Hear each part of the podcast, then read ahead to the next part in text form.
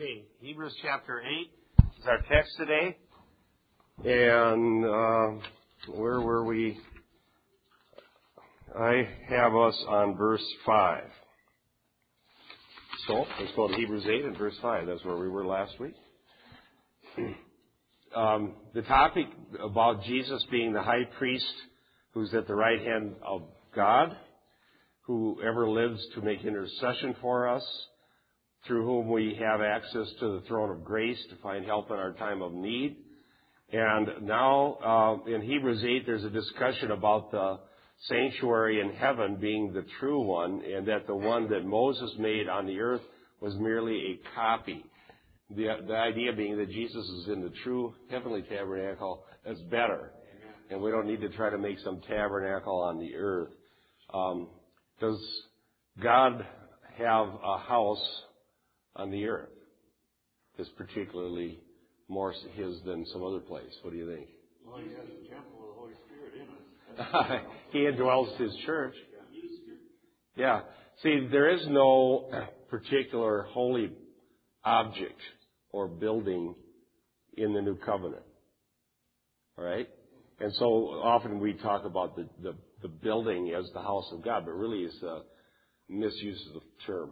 It's not the building that's the house of God, it's the people that are the household of God.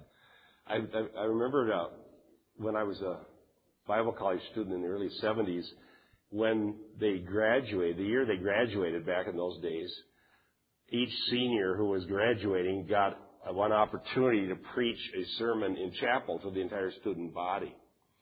And I remember when I was a junior, there was a fellow student a year older than me, and it was his turn preach.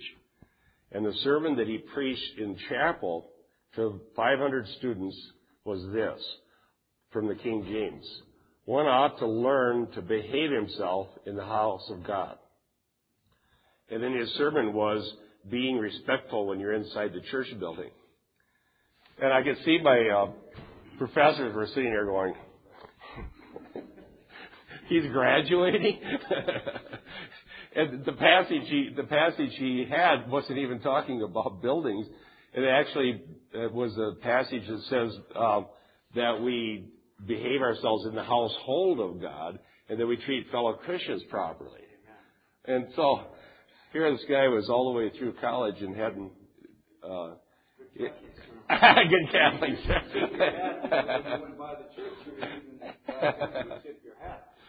yeah. It's like the, these people that are loiter out on the front steps during the day. I was talking to this one, and I asked him, "Why are you sitting out here all the time?" And he says, "So I feel closer to God." and I says, "Well, you know, the building's not going to make you closer to God, but let me tell you what will." And I told him about Jesus Christ, and I said, "What you really should do is actually come in some Sunday and sit under the gospel." And then you'll get closer to God. But the building, this, this building isn't closer to God than the Art Institute is. Okay. Makes sense, yeah. temple is that one temple God said there won't be one stone left unturned, and I can see it because whenever God wanted a memorial stone, He says, "I want a stone that's not cut by man, cut by God. Those stones will stand."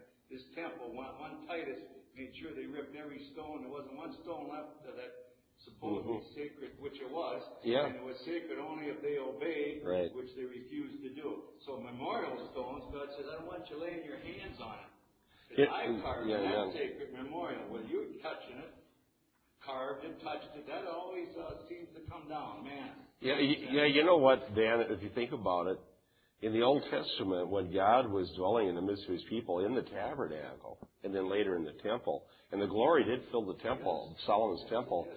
The priests had uh, were fearful even on the Day of Atonement to go in there lest they die because of the glory of God. But when the people committed apostasy, the Babylonians went right in there and took all that stuff out and, and didn't kill them. And the same thing happened in 70 AD. The Roman soldiers overran the temple and, and they didn't die. And so the, the relationship that God had with his people and instituted under the Old Covenant, which we're going to be talking about today, uh, was a, a powerful and unique thing. But when God instituted the New Covenant, there was no longer a building that, that housed God's particularly house God's presence. When the, when the temple uh, veil was ripped, that was it. That's the end of that. That's true. When Jesus died, He made access for all people through the gospel to come into the presence of God, and you didn't have to go into a temple. Yeah, amen. And so the soldiers went in and didn't have any trouble. I, and there aren't any sacred objects. I know people, you know, they made this movie some years ago, Raiders of the Lost Ark. And, when those guys looked into it, they got all, you know, like melted down. Well, really, it wouldn't work that way. but uh, because for one thing, nobody's found the ark, and if they did, it wouldn't. It would be not the holy object that actually was in the Old Testament, because now the mercy seat is in heaven, and Jesus' blood was poured out on it. So that's what this verse, giving all that background. Let's look at Hebrews 8:5. Here's what it says: talking about these priests that were still serving when this uh, was written. Okay, it says present tense, who served. So this is evidence that Hebrews was written before 70 A.D. Because after 70 AD, they didn't have the priestly service going on because of the destruction of the temple. All right? Who serve a shadow of the heavenly things, just as Moses warned by God when he was about to erect the tabernacle for, quote, see, he says, that you make all things according to the pattern which was shown you on the mountain. So this is a citation of Exodus 25:40. See also Exodus 25:8. And so the claim is that the Old Testament tabernacle was a pattern of the heavenly. That's what it says here. I, I see I had something I wanted to cite here, 207. William Lane says this, the contrast developed, it's not simply between an earthly copy and a heavenly archetype, but between the historical situation in the past and one that succeeded it in time. Oh, I, I know why he's saying this. Some critics of Christianity have suggested that this verse in Hebrews 8:5 is actually proof that Christianity was uh, borrowed from Plato. Now, the reason they claim that Christianity is borrowed from Plato was that Plato believed that the true unchanging reality was God and was spiritual, and that everything that we see is simply a passing copy or shadow, not a, not reality. But so uh, William Lane is is refuting that claim. That Christianity is not the religion of Plato, because the contrast is, is more than what they say. The contrast develops not simply between an earthly copy and a heavenly archetype, but between the historical situation in the past and one that succeeded it in time. During the former situation, marked by the ministry of the Levitical priests, there was no entrance into the real heavenly presence of God. Full entrance into the eternal presence was made possible only with the life and redemptive accomplishment of Jesus. The celestial sanctuary became the scene for an effective priesthood only from the moment of Christ's exaltation. For the writer of Hebrews, the temporal contrast was decisive. The ministry of the Levitical priests in the tabernacle was antecedent to the ministry exercised in the heavenly. It foreshadowed the definitive sacrificial work of Christ that was accomplished centuries later. So what he is saying is, unlike for Plato, where the issue was between the real and the copy, and that's all there was, that there's a time issue, and that in the Old Covenant, this was a valid way to come to God. That the sacrifices, if offered in faith, were looking forward to Christ's sacrifice. So there's a time contrast, not just a heaven versus earth one. Yes. Um, the thing that comes to my mind is that with the temple itself was a limitation to limiting the, the glory of God because the glory of God spans the whole universe and here's this one building that's saying here, this is the glory of God when the glory of God is all over. Right. What in the Old Testament, God purposely limited himself in a, sense to condescend to come and meet his people like he did Moses. But the Bible asserts, as you said, that God's universal glory. It also asserts that no man can see him and live. And so even in the temple with its glory, that it says when they um, had the service to inaugurate the Solomon's temple, that the glory was so great that the priest couldn't stand to minister. But even that, we should realize, is, li- is a limitation of God's ultimate glory. And the, and the other thing the Bible claims concerning glory is that Jesus Christ was the most perfect. Um, visible manifestation of the glory of God in his person and work. And so much so if he says, if you've seen me, you've seen the Father. Yes. There's another way to, to look at it. I think we often look at the temple to go into the temple to find God. But in a way, the temple was God's protection of keeping himself from coming to us and destroying us. Because if his glory in the Solomon's temple wasn't contained behind the, that Mhm. uh, veil, they would have died. Yes, exactly. And it was God's protection for them to, to contain the glory of God in some manner so that they wouldn't be destroyed by it. In the same sense, Christ is doing the same thing. That there's this heavenly temple. If that heavenly temple came and we weren't covered by Christ, we would be destroyed as well. Yeah, so we need the blood atonement in order to be coming to God's presence. And, and, and it says that the Bible, the Bible says that Jesus' blood was poured out once for all. Diane. Then when we hear reports that um, they found the ark underneath the temple, that there's two totally red heifers and there's white spotless lambs, and rebuilt the temple. Here's the point wasting the time. Well, um, they don't understand that. I think the reason for that is that it's we're at the end of the age.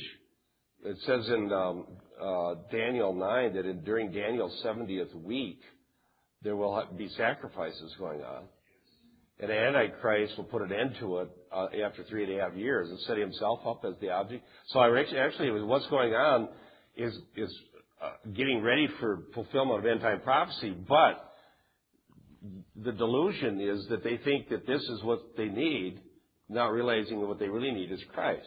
And Antichrist is going to use that to deceive the Jewish people for three and a half years, but then they'll know that they've been deceived when he sets himself up, the abomination of desolation. And then, well, if you read Revelation, it gets really bad. yeah. In actuality, I never tied this together before, but Daniel's 70th week is in direct contrast to Hebrews. Hebrews is fighting against the whole concept that's being proposed there. Hebrews is the antithesis, in fact, of this third temple or fourth, whatever the temple that they're, they're talking about, because in building that temple, they are, it's an antichrist temple because Hebrews is declaring it. Yeah, it says here it's about something being, uh, one of the passages says what is obsolete and ready to pass away. And so, um, yeah, the temple that will be there during the Great Tribulation will be probably built with Antichrist under his auspices. And it's interesting how the roots of prophecy are in history. And it's when I had this debate on, Jan's radio show with a wonderful guy. Pastor Chansky was a wonderful guy. I, really thought he was one of the better amillennialists I've known. He just has this one flaw.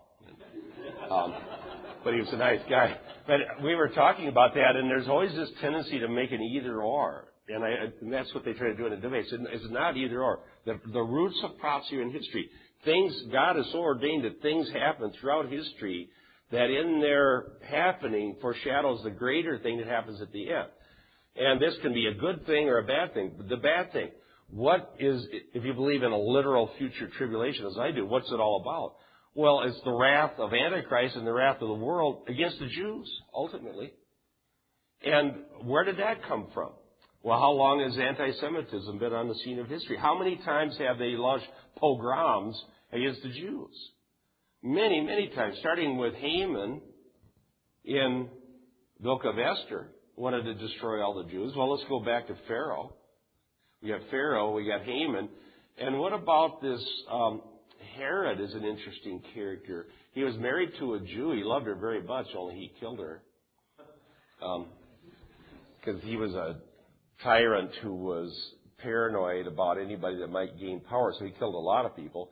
But Herod, in a sense, is almost a prototypical Antichrist type character, because what Herod did was he made the second temple into what it was during Jesus' day. And he had, uh, he, he had used his huge wealth to make the second temple into a Herod's temple, ultimately a beautiful, magnificent structure. And he had endeared himself to the Jews by doing so. But he was hardly their friend. Uh, he, he didn't believe in anybody but Herod. Yeah, and he tried to kill Messiah. So, so, and then after Herod comes in one of the greatest destructions ever, worse than 70 AD, was Hadrian in 135 in this Bar Kokhba revolt, who totally destroyed Jerusalem and Israel and drove the Jews out of their land, where they stayed out until 1948. Now, here's another guy, uh, Hadrian, pogrom against the Jews. What about Hitler? Another pogrom against the Jews. He's going to kill all the Jews. So what, how, how does this work that I'm saying the roots of prophecy are in history? You can see the forces and beliefs going on throughout history that all become concentrated and focused in that last seven years before Christ comes to destroy the world uh, and bring judgment, or comes to judgment, I should say, the Battle of Armageddon. And in this focused time, the things that happened have already happened, only they're going to be more intense. I'm going to preach on this this morning in Matthew 24. But this, this last pogrom against the Jews will be the mother of all pogroms against the Jews. There'll be all the nations of the world surrounding Jerusalem. The armies of all the nations. We're going to once and for all solve the Jewish problem, the world says. All right? We're, yeah. This little bitty land that can't grow much of anything if they weren't there. And God is going to intervene in the battle of Armageddon to save his people. And so the why did I say all this? I, I remember now. Herod, Herod helped the Jews build a temple to endear himself, but he didn't have their best interest in mind. Antichrist is going to do the same thing, in my opinion. Uh, okay, Dan, and then. That uh, endeared himself to the people, and he said, "My gosh, that isn't a man talking to us. That's God. That's a different. The angel of the Lord struck him and his guts spilled out. So the people loved him, but God didn't care. That was a different, different. That was one of one of his sons. That was one of his sons. There's the Herod. Yeah. mean, his example. He Yeah, said, he was going to be a god. Yes. Just to talk about the millennial reign, that there's temple worship also. I know that it's referred to Jesus, but I've heard it talked that they're going to reinstitute sacrifice, and I've, I've never understood what exactly how that can be if Jesus Christ is sacrificed. I, that's a good question, Dean, and I don't understand it either. Catholic Church does that. Um, I I talked we talked about it on the radio one time with this Kai Gilbertson, and I think that uh, here's how I understand it. I don't understand it, but during the millennium, I'm sure I will. okay. Yes. Some of these, some of these uh, issues that talk about prophecy have uh, uh, two fulfillments, and I believe that that fulfillment was accomplished. That particular fulfillment of the sacrifice was accomplished with Titus killed two million Jews and, and tore down the city. Okay. And, it was, and, and we can read that during Paul's time there was a famine in the land. You know, hmm because they were sending relief to Jerusalem Yes. at the time. Yes. So a lot of these fulfillments were were, were accomplished through Titus. I don't believe that animals, that sacrifices will be reinstated, like he, he pointed out. And there's a verse in Zechariah that also indicates that Jesus Christ, you know, God's anointed one, will build the temple. There's a verse in, in Zechariah, I think it was, Okay. where, where, where Jesus Christ, when he comes back, will build the temple. So, you know, Jesus Christ isn't going to come back till he sets up his kingdom.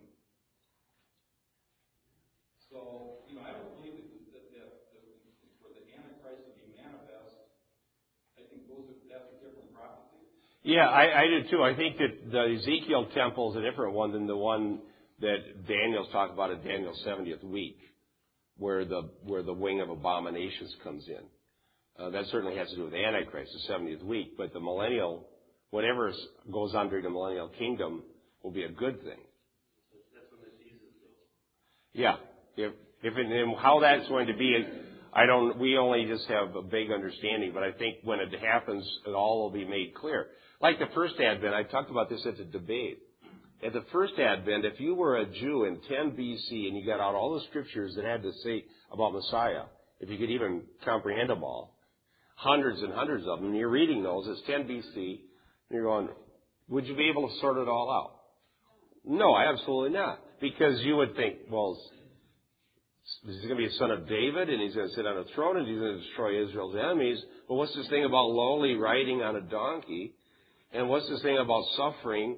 And uh, you look at them all, and it would be very hard to figure out. But when it actually happens, we can see clearly that there's two advents.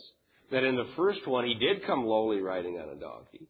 And that the second one, he's going to come on a white stallion from the clouds of heaven. Amen. I quoted that at the debate from Edersheim. He quoted rabbis who tried to figure it out. There, before the time of Jesus, rabbis were debating it. And they were saying, is Messiah coming in the clouds of heaven or is he coming on a donkey? We can't understand it. And one of the rabbis tried to resolve the conflict by saying, well, if we're worthy, he'll come in the clouds of heaven. If we're unworthy, he'll come on a donkey. Uh, and he was almost right there. But the fact is, he's going to come two times, once on a donkey, once in the clouds of heaven. And in a sense, they will be worthy at the second advent, not because of any human worthiness, but because they'll have looked upon him whom they pierced, and they'll come to faith. And he'll be coming to save them. Isn't that amazing? So Christianity came into Jerusalem on the back of a donkey. Amen. And it's ironic because no con- conquering king is going to come on a war stallion with his with his army. And the, a king coming back to the city, coming into a city, always came with a royal regatta of, uh, you know, accolades. And, and although Jesus was gaining the accolades, he was on this lowly beast of burden, which was a prophetic fulfillment, according of Zechariah. Well, let's go to verse 6 here, okay? But now he has obtained a more excellent ministry by as much as he is also the mediator, of a better covenant, which has been enacted on better promises. We have better covenant and better pro- promises. Obtained in the Greek is in the perfect tense. It means something that happened and continues to be in effect. So this obtaining the ministry of high priest happens at his exaltation to the right hand of the Father it continues in effect where he's the mediator of a better covenant that is the new covenant.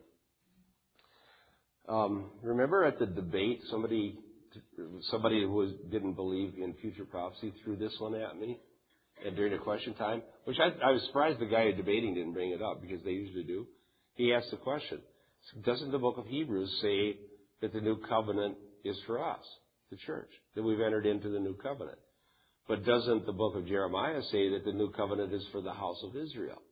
So since the New Testament says that this covenant, which was for the house of Israel, is now what the church enters into, isn't that proof of replacement theology, that the church replaced Israel? Well, yeah, that's, it's always a false dilemma. And that, my answer was, it's, both, it's not either or, it's both and. The promise was given to Israel, and it still is validly given to Israel. But because of what happened with the rejection of Messiah, the church is grafted into this Jewish olive tree, and we do enter the new covenant. Now, some prophecy teachers say there's two different new covenants, but I think you're overcomplicating it. I believe there's one new covenant that we are entering into by faith as grafted in, and that at the end, when all Israel's saved, they're brought into the new covenant which was promised to them. Doesn't he say will grafted in? Grafted back. the end time. God is able to graft them back in. Because you're the wild Mhm. branch, gra- grafted in contrary to nature. But the day is coming when the natural branch will be grafted in. Right. So, so there's one new covenant, in my opinion, with all due respect to my other uh, dispensational friends who say that there are two. I believe there's one new covenant. It's the one prophesied in Jeremiah.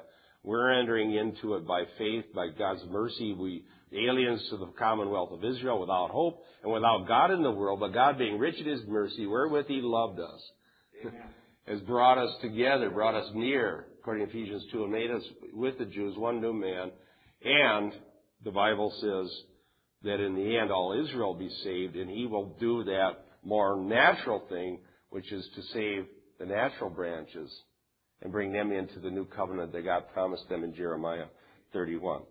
All right, so that's it. The better covenant is the new covenant, and the new covenant is the one promised in Jeremiah because it's cited here in the book of Hebrews. Okay, we don't do that. We are got a cross reference here finally. Where should I start? How don't know. Uh, how about starting in the middle? no, I see that end. he was hiding. 2 Corinthians 3, 6 through 11. 2 Corinthians 3, 6 through 11. Oh yeah, that's a good section. I think I know what it's about. There was only one cross reference? Yeah. 2 Corinthians 3, 6 through 11. 3, 6 through 11. Yeah.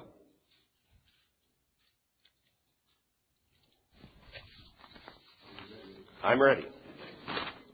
We're all ready. Who has qualified us to be ministers of the new covenant, not in a written code, but in the Spirit? For the written code kills, but the Spirit gives life. Now, if the dispensation of death, carved in letters on stone, came with such splendor that the Israelites could not look at Moses' face because of its brightness, fading as not the dispensation of the Spirit be attended with greater splendor? Where if there was splendor in the dispensation of condemnation, the dispensation of righteousness much far exceeded the splendor. Indeed, in this case, what once had splendor has come to have no splendor at all, because of the splendor that surpasses it. For if what faded away came with splendor, what is permanent must have much more splendor. Same argument into wow. So we um, so we watched the movie The Ten Commandments and we see Charlton Heston come down. okay. And the glory of God so I mean portraying Moses. Moses had so much gl- glory in, from being in the presence of God that they had to put a veil over his face. And Paul is arguing in 2 Corinthians that that was very glorious, but he called it a ministration of death. And the reason being because of the sinfulness of the people and the breaking of God's law, they died in the wilderness. But that Jesus is the glory of Jesus Christ is far surpassing the reflected glory on Moses' face. And we, as all, as elsewhere in that passage said, with unveiled face are beholding the glory of the Lord. Now how, in what sense are we beholding the glory of the Lord? Well, the veil has been taken off. The veil of sin, darkness, death has been removed from our unbelieving hearts through the gospel. And that having that veil removed, we see things that angels desire to look into. The messianic salvation, the glory of God revealed in the person and work of Jesus Christ, and that is far surpassing that glory that was displayed on the mountain. That was the argument there in uh, fantastic passage there, 2 Corinthians chapter 3. Wow, so much scripture in so little time. Uh, William Lane says this, the new covenant required a, a new mediator. But, it, but, it, but his life of perfect obedience, and it, by his life of perfect obedience and his death, Jesus inaugurated the new covenant of Jeremiah 31, 31 to 34. His entrance into the heavenly sanctuary guarantees God's acceptance of his sacrifice and the actualization of the provisions of a superior covenant he mediated. The new covenant is superior because it is based on better promises. Amen. Better promises. So then how could it ever be anything of us, even if we had the most explicit discipleship? We said in history, everything from Genesis to Revelation is, is what God has done, what He's fulfilled. Everything His work, His finished work, His perfect sacrifice. Amen. So even our best discipleship, serving God, if we got flayed down here, 6,000 there, it's still nothing compared to the finished work. So some will go to heaven as by fire, some will be greatly rewarded in heaven, but the whole thing is on the finished work, what He's done, it's all His glory. Yeah, we're going to actually talk about that when in the in the prophecy in Jeremiah about the new covenant. It says, "No man will say to his brother, Know the Lord, for they'll all know the Lord, from the least to the greatest." Least to the greatest. How could it be? Well, not not everybody knows the Lord. So what does that mean now? Well, the only way you can partake in the new covenant is to know the Lord. know the Lord, be born And so if you don't know the Lord, you're not part of it. And so everybody who is a part of it does know the Lord. Otherwise, they wouldn't be a part of it. That's right. There's no secret to know the Lord. He's part of the Yeah. And so this new covenant isn't a genetic people. It isn't a geopolitical entity. Because if it was, then you'd have people you'd have to say no to the Lord to. America isn't the new covenant. Not a, it's a good thing. uh, it's, uh, and so you have to know the Lord to even be part of it, and you know the Lord through the gospel. It says in Hebrews 8 and verse 7, For if that first covenant had been faultless, there would be no occasion for a second. Um, now, let me read verse 8. Uh, we see what the fault was. For finding fault with them, he says, Behold, the days are coming when I will effect a new covenant. So, the fault with the old one wasn't God's fault. It was the, the fact that people rejected it and sinned and rebelled. The fault of the new, fault of the old covenant was that it was dependent on people who were faulty. Yeah, what does it say about the law? Weak as it was through the flesh. To the flesh. Yeah, faulty people. The law of God is holy according to Romans 7. God's law is true, it's pure, it's holy, but sinners can't keep it. So we need a, a mediator of a covenant that'll forgive sins and write laws on our hearts. And that's another thing that's true of the new covenant. Laws are written on hearts. God circumcised hearts. God gives us the chance to serve Him from a heart of righteousness that He gives us by grace through faith. Yes, Norm. Uh, You know, you read in Deuteronomy and Exodus that the core of the old covenant was the Ten Commandments. That's, it says the old covenant, the Ten Commandments, the old covenant. So now we come to the new covenant. We know at least nine of the Ten Commandments are definitely reinstituted in the, in the New Testament. Mm-hmm. Uh, I guess I'm wondering what, what your feeling is. You know, we have people, they put the Ten Commandments on monuments and they have them on places and put them up. And, and the Ten Commandments, as a group, the Ten Commandments, is really held up as, as something very special. Mhm. Yet that was the core of the Old Covenant. And now we look at it as, as a new covenant. How appropriate is that to be looking at? Okay, a good question. The question is, you know, how appropriate and what, what effect would the Ten Commandments? And should we should we go have a big fight to see if we can have them on a piece of granite down here at City Hall or not? Um, well, the political part of the fight is that the Judeo-Christian belief is that God's revealed law stands at the root of Western civilization. All right? And that some of the cherished ideas we have in Western civilization can be traced all the way back to Moses, which I believe is true. Now, but that's a political fight. As far as spiritually, uh, what function do the Ten Commandments have? Well, well, let's just take the law in general. The law still has an important function. Amen. The law is a schoolmaster to lead us to Christ. The law shows us our need for the gospel. The law shows us that we're guilty and that we need an atonement. And so we believe in preaching the law and the gospel.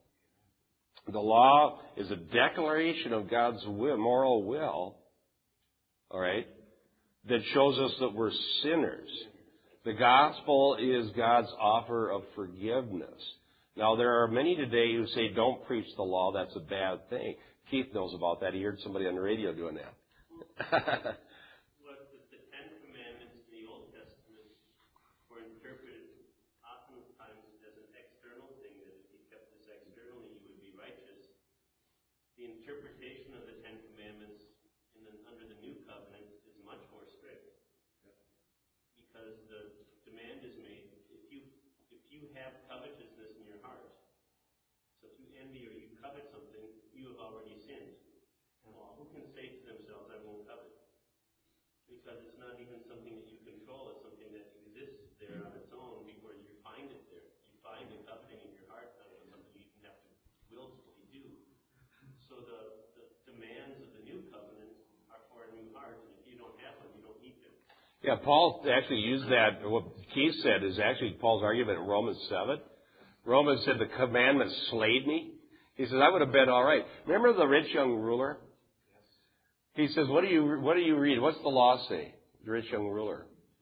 What was his answer? Remember? Yeah, and and he says, "Well, I've done, no, I kept these things from my youth up." He said a few of them. I kept these things from my youth up.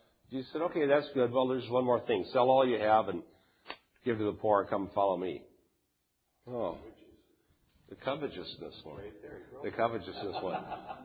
Uh, you couldn't get by that. Yes. Okay, so then holding up the, the Ten Commandments really is holding up an inferior standard. well, it's I mean, if if we hold up the Ten Commandments, an inferior standard. Yeah. that's what the rich young man he says Yeah. he's done that. Looking at it from an external Yeah, it's an inferior standard, and Jesus says if you lust in your heart, you committed adultery. So he made it even more difficult, didn't he?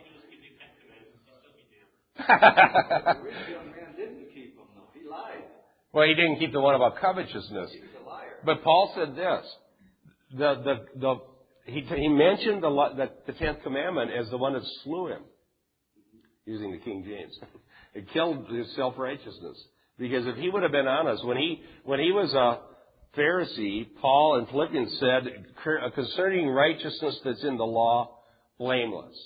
In other words, none of his Pharisaical cohorts would have ever found something wrong in Paul. Taking a look at Paul and how he lived, he's fine. He's one of our best. But according to, but then later in Romans 7, he says, the commandment slew me, killed me. He couldn't, he couldn't, he had to admit that even as a Pharisee, he coveted. And he was breaking God's law. Yeah, Daniel. To covet something, wanting something that isn't yours? Yes. Then the rich young ruler, the what he already had, how's that coveting? Well, because he was asked to make it not his.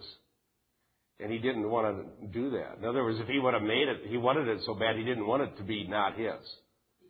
If he sold it and gave it to the poor, it would be not his. So, so it was a potential. Coveting is just wanting. You're not supposed to be grateful and be content. Coveting is wanting. yeah.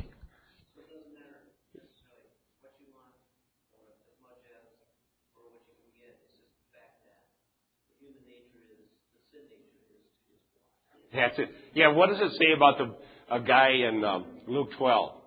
He had all the barns and he built more and he said, "Thou," and he says to him, he talks to himself. I do that too. At least you know somebody's listening, right? Uh, he says, he says to self, self, take thy needs, and he says, thou fool. And what? Because today your life's required of you, and who's going to own what you own? And it says even in the New American Standard, which is a is a good translation of the Greek in that particular passage, even when he has an abundance, a man's life doesn't consist in the things he possesses. Yes. But yeah, it is idolatry.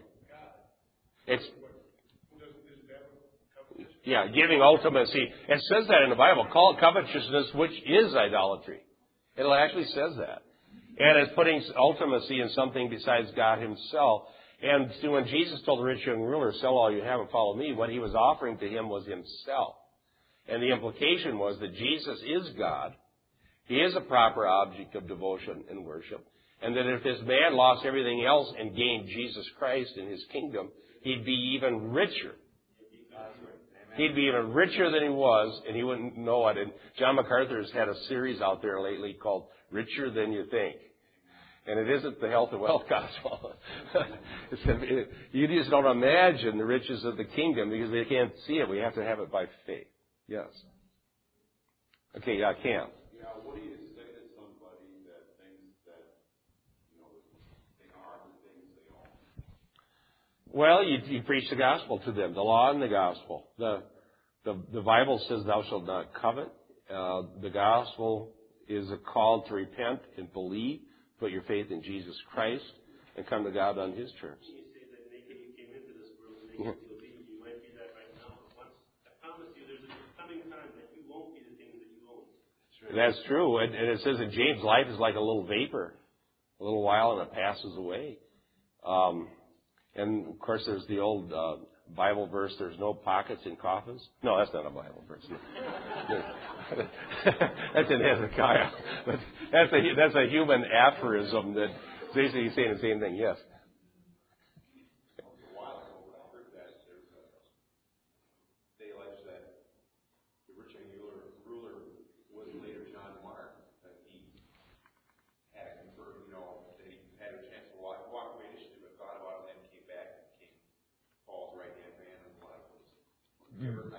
Yeah, I, the Bible doesn't say that. I don't know if that was a church tradition. Maybe it was a church tradition. Yeah. I, I think I had heard that, but I don't think there's, you know, you don't know. But 3,000 people were saved on the day of Pentecost that were Jewish people gathered in Jerusalem. Who knows which ones they were? And there could have been a lot. I mean, obviously, out of these 3,000 that were saved, there were people that were prob- that were there. I mean, some of them were pilgrims, but the Jerusalem. Yeah. Well, there were also probably people there who were crying out, "Crucify him! Crucify him!" Because remember, Peter said to them, "This Jesus whom you crucified, God raised from the dead." So some of the very people who yelled out, "Crucified him!" Some of them were saved on the day of Pentecost and were worshiping the one that they'd rejected. And the God is, does that. God does that. Because I was one of those. I was a blasphemer and God saved me. Amen. So, amen. No, the, uh, we don't know the leadership. Uh, amongst the leadership, I think it did say there were a few who believed. Didn't it say that? And Nicodemus, they, they, they were both leadership type people. Yeah. Yeah. Uh, there was there were a couple even amongst the higher ups, the, the rulers. There were even a couple, and God saves a remnant. Even saves rich men. How hard it is for a rich man to enter in, into the kingdom, it says, but with God all things are possible. In the early church, there was a document written that was says, "Who is the rich man being saved?" And then they they struggled with the application of these things in the Gospels because they were wondering, well, if some rich people got saved, do we have to make them give up all their money, like Jesus told the rich young ruler? And they were trying to understand that in the early church. yeah, you don't have to worry about that. Yeah, yeah, I, I've never had to worry about that one either. Glad it's not me. You know, I got I got an email from somebody the other day who doesn't know who I am, and he he emailed me and he says they must have gone to every preacher you can find on the internet. And he says, if you want to be a true preacher of God and you call yourself a pastor, here's what you need to do. This is what the email said. It says, preach the gospel, repent and believe. Go out in the streets and preach, repent and believe. And the people who do repent and believe, disciple them, and you'll be pleasing God. Like, well, good. I, I don't know what he, I thought he was going to shame me or something, but that's exactly what we believe in doing, and that's what we, by God's grace. Yeah, I wish I could do more, but uh, doing the best we we need to preach the gospel and to disciple believers. Let's look at Hebrews 8 8. For finding fault with them, he says, Behold, the days are coming, says the Lord, when I will effect a new covenant with the house of Israel and with the house of Judah. That was the one that was quoted at the debate by the guy that asked the question. Is the new covenant with the house of Israel and the house of Judah? Yes. Has, do we enter into the new covenant? Yes. Why? Because God grafted us into the Jewish tree. All right. Jeremiah 24, 7. Um, Dave, sorry. Jeremiah 24 and verse 7. And I have a quote here. Uh, 209, uh, Lane, it says this. The su- supersession of the old covenant was not due simply to the unfaithfulness of the people to the stipulations of the covenant. It occurred because of a new unfolding of God's redemptive person, purpose had taken place, which called for a new covenant, a new covenant action on God's part. God took the initiative in announcing his intention to establish a new covenant with Israel in the case that he fully intended the first covenant to be provisional. Now the reason that's important is this. It's, don't think that God tries something and then it fails, so he has to figure out something different. Yeah, God isn't, well that's what the open view says. Yeah, the open view says, well, God's trying things and that doesn't work. He tries, he keeps have to try until he finds something that works. Now the Bible says that God has this all planned out from all eternity, and that the new covenant was just as much as you as the old covenant. And the old covenant had his purpose in God, and it was not like God has to play catch up with his own plans. He's uh, executing them all along. So Jeremiah 24 and verse 7. I will give them a heart to know me, for I am the Lord, and they will be my people. And I will be their God, for they will return to me with their whole heart. Praise the Lord. Uh, amen. They will be my people, and I will be their God. I'm going to preach on that one. Uh, I think I got a slide on that one for the PowerPoint for the sermon. That theme, that's the covenant theme. They will be my people. I will be their God. That is the covenant formula. It's actually the old covenant. And so it was a unique thing when God revealed himself to the patriarchs and made these promises. And then when he revealed himself to Moses and he brought this people to himself on Sinai, he made them a people. No, that's not the sermon today. That was in my Sunday school lesson here. Okay. So many scriptures, I get confused. the sermon's in Matthew 24. Um, and so you'll be my people and I'll be your God as a covenant formula. And it was a unique thing in the ancient world. And what was unique about it was that the, the pagans in Canaan, the, the peoples, they believed that the gods were for gods for territories. They were land-based gods, exactly. And then, and then if you and if you you had to be careful because if you went into a different territory, you better figure out who the god was and pay due homage, or you could get in trouble because your god didn't go with you when you when you went to a different territory. And yeah, yeah, that that the teaching about the territorial spirits in in the church is a false teaching because it's just based on paganism. That you have different gods over different territories, and you have to figure out what they are, or you're going to be in trouble. Now, in the case of the spiritual warfare teachers, they say you have to figure out which gods are over which territory so you can rebuke them. But it's really no different than the pagans that whether you try to pacify or rebuke them, you're still believing in gods over territories.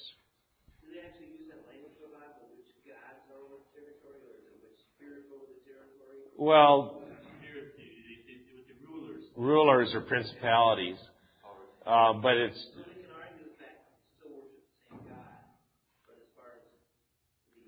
over these areas, yeah.